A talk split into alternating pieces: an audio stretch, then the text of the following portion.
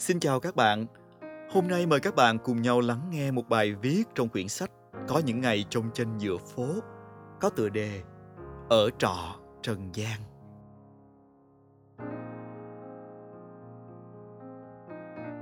Con hẻm nhỏ xíu nằm lọt thỏm bên trong một con đường lớn gần ngã tư Phú Nhuận.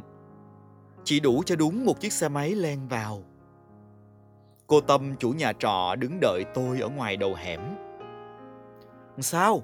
Kiếm nhà có dễ không con? Rồi đồ đạc đâu hết trơn rồi.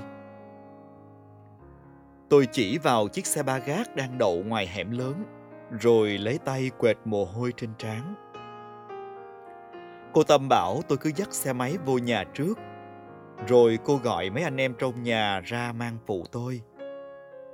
Nếu tôi nhớ không lầm, đó là căn phòng thuê thứ sáu kể từ lúc tôi bước chân lên Sài Gòn đã qua rồi cái thời sinh viên, nhưng kiếp ở trọ vẫn song hành với tôi. Một kẻ xa quê đến thành phố này học hành rồi lập nghiệp. Cô tâm chừng đâu năm mươi, nhỏ người, nhưng nét mặt tinh anh, chân tay nhanh nhẹn lắm. Thật ra thì cô cũng không phải là chủ của căn nhà này. Cô cũng chỉ là người thuê lại căn nhà lớn, sau đó ngăn phòng ra rồi cho thuê thêm lần nữa kiếm chút tiền chênh lệch để mưu sinh. Khách trọ của cô Tâm là sinh viên và dân công sở. Trên lầu, cô dùng ván ngăn ra thành ba phòng. Mỗi phòng chừng đâu chục mét vuông. Tôi thuê căn phòng cuối. Gọi nó là lầu cũng không đúng. Chính xác là một căn gác lửng, vì chiều cao chỉ vừa thước sáu. Mấy thằng con trai ở trên lầu chưa khi nào được đứng thẳng người Bên dưới tầng trệt có một phòng ngủ nhỏ. Cô cũng cho hai cô bé sinh viên thuê. Phía sau là bếp và nhà vệ sinh. Còn cô Tâm tận dụng phòng khách nhỏ phía trước để làm việc và sinh hoạt. Cô có một chiếc ghế bố. Ban ngày xếp gọn sau kẹt tủ. Ban đêm cô lôi ra ngã lưng. Lần đầu tiên gặp cô Tâm, không hiểu sao tôi thấy thương người phụ nữ đó quá đổi bởi nhìn cô Tâm có nét gì đó giống má tôi lắm. Tính tình cô sởi lởi, lại thích làm việc luôn tay luôn chân. Hôm nào phải ngồi không, cô cứ than bức rứt khó chịu trong người, y hệt như má tôi. Cô Tâm làm đủ thứ công việc. Lúc thì tôi thấy cô ngồi làm hoa giấy, lúc khác thì cô nhận kết cườm đính đá cho phục trang của mấy đoàn cải lương. Có đợt, tối nào tôi đi làm về, cũng thấy cô lọ mọ ngồi cạo vỏ hột điều. Toàn mấy công việc đòi hỏi sự tỉ mỉ và đôi mắt tinh anh. Còn người phụ nữ nhỏ nhắn tôi quen thì lúc nào cũng đeo một cặp kính lão trên khuôn mặt gầy rộc. Dù vậy, cô luôn tỉ mẩn và cẩn thận với những món đồ nhỏ xíu trên tay mình. Cô Tâm cũng thích ăn cá kho giống má. Cô hay ngồi ăn cơm một mình trên chiếc ghế bố ngoài phòng khách Mỗi lần thấy tôi về, bưng hộp cơm lên phòng, cô đều bảo ngồi lại ăn cơm cùng với cô cho vui. Rồi cô hay gấp cho tôi mấy miếng cá. Cô nói nhiều quá, cô ăn hỏng hết. Cô Tâm làm tôi nhớ ngày nhỏ mỗi lần má kho cá. Lúc nào cũng gấp phần thịt cho tôi và em tôi. Còn má múc cái đầu với đuôi. Hồi nhỏ tôi luôn ngây thơ tin vào câu má nói. Má ghét ăn phần thịt cá lắm không có ngon lành gì. Đến cái cách hay quan tâm từng đứa trong nhà, cô cũng giống má. Từ những chuyện nhỏ xíu, thấy cáo sơ mi đứa này bị đứt nút, cô biểu cởi ra, đưa cô đơm lại. Sáng tôi đi làm vội, cô dặn nhớ ghé đổ xăng, coi chừng dẫn bộ giữa đường. Tháng này, thằng nhóc sinh viên kế phòng tôi đóng tiền nhà trễ. Cô lật đật hỏi dưới quê có chuyện gì không? Xin làm thêm chưa được hay sao? Rồi có đang kẹt lắm không? Cô cho mượn một ít xài đỡ. Bữa nào trái gió trở trời, có đứa đổ bệnh. Cô nấu cháo bưng lên tận phòng, ngồi canh ăn hết tô cháo. Bắt uống thuốc xong cô mới chịu đi xuống. Buổi tối, cô thích rủ cả đám xuống phòng khách ngồi coi phim trên tivi với cô. Có đồ ăn tối thì dọn ra ăn cùng. Những lúc vậy, toàn cô Tâm bày ra thêm, lúc thì trái cây, lúc thì mấy bịch chè. Hỏi ra thì cô bảo cô đi giao đồ rồi người ta cho. Có một đêm tôi về rất khuya sau khi rời khỏi công ty, bụng đói cồn cào. Tôi nhẹ nhàng dắt xe vào nhà, sợ cô Tâm đang ngủ ngoài phòng khách tỉnh giấc. Ai ngờ đèn sau bếp vẫn còn sáng, thì ra cô chưa ngủ. Từ xa, dáng lưng hơi còng đó đang giả một chén nước mắm tỏi ớt và chiên vài con khô. Trời ơi, giây phút đó tôi ngỡ mình đang lui cui trong căn bếp của má. Ủa, nay làm về trễ dữ con? Ra phòng khách ăn cơm với cô. Tự nhiên nay cô làm đồ cho khách xong đói bụng quá chừng. Mà có cơm với mấy con cá khô à. Thêm chút nước mắm tỏi ớt à nghe. Tối đó, hai cô cháu ngồi ăn cơm với ngọn đèn nhỏ ngoài phòng khách. Tự nhiên tôi ứa nước mắt. Người phụ nữ nhỏ nhắn giản dị trước mắt hệt như má mình, quan tâm tới mình một cách chân phương thiệt dạ. Cảm giác gần gũi đó, lâu rồi tôi mới cảm nhận được từ một người xa lạ. Sau hôm đó tôi gọi cô là má Tâm. Mấy đứa khác trong nhà thấy vậy cũng gọi cô là má. Má Tâm vui lắm. Nhất là mỗi tối từng đứa về nhà lại ý ới. Má Tâm ơi, con mới về. Không khí đó chẳng khác gì một gia đình. Từ lúc chúng tôi gọi má là má Tâm, tình cảm của những người khách trọ cũng trở nên đặc biệt. Tôi cảm thấy những con người đang sinh hoạt dưới mái nhà này thân thương và gần gũi hơn. Và dường như những người còn lại cũng chung cảm giác. Tôi nhận ra điều đó khi những buổi tối cả nhà tụ họp thường xuyên hơn, đông đủ hơn. Ai đi đâu cũng thích về nhà. Có gì ngon cũng đem về cùng nhau chia sẻ. Đợt đó má Tâm cười nhiều hơn hẳn. Có một sợi dây vô hình nào đó đang kết nối chúng tôi với nhau, giữa mẹ và con, giữa những đứa trẻ xa nhà bươn chải nơi xứ người và một người đàn bà đơn độc tự mình mưu sinh giữa lòng thành phố.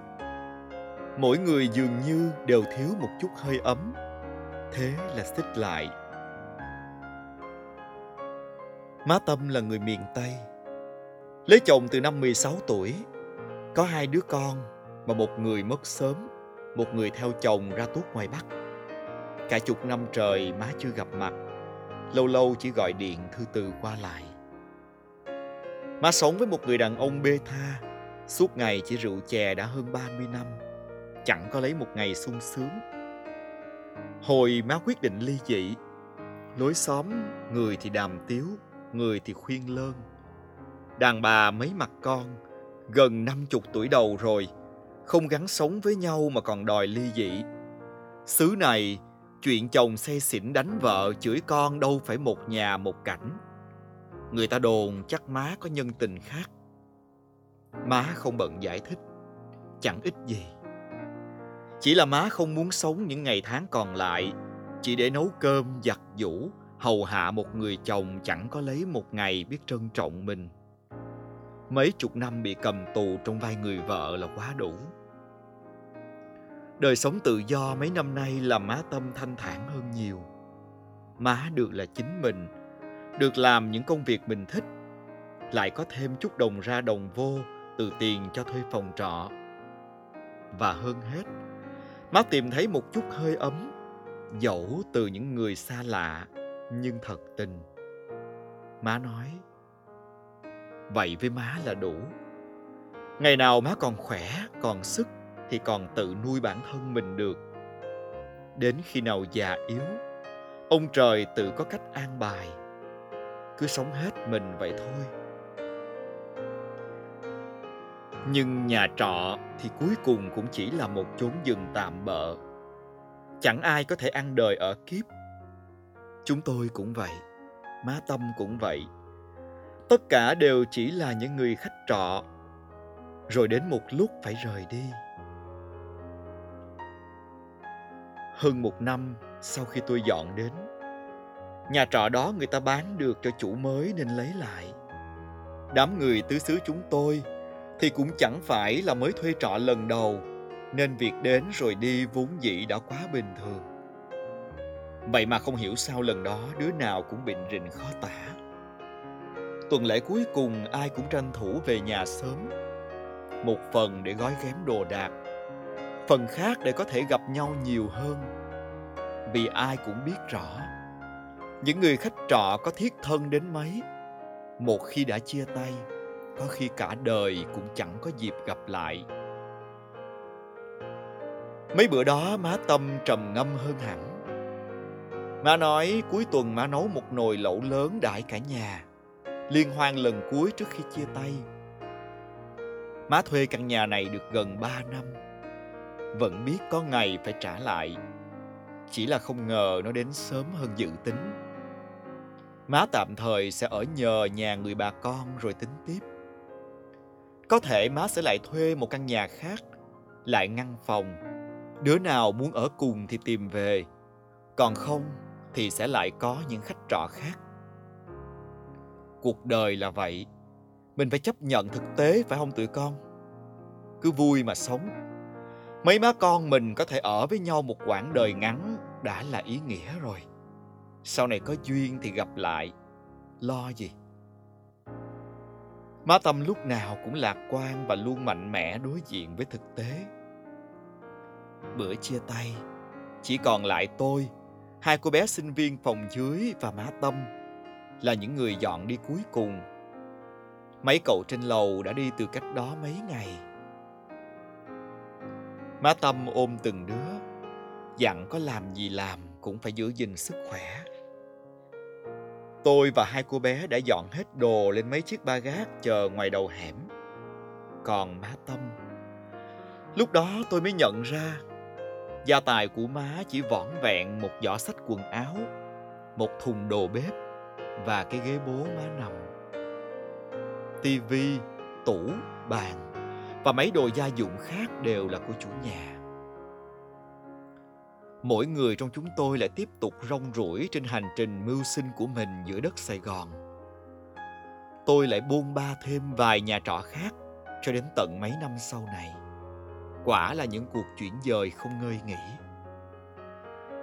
Nhưng cho đến giờ, má Tâm vẫn là người để lại trong lòng tôi những tình cảm sâu đậm và thân thương nhất.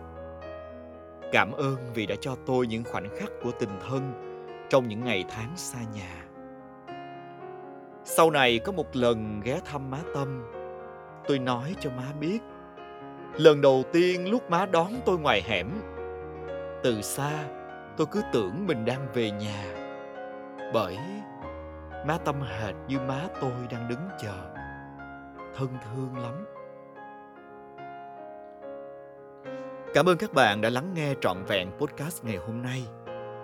Xin chào và hẹn gặp lại trong một tập tiếp theo của podcast Có những ngày trông chân giữa phố. Hãy luôn lắng nghe và ủng hộ cho tôi nhé. Bye bye.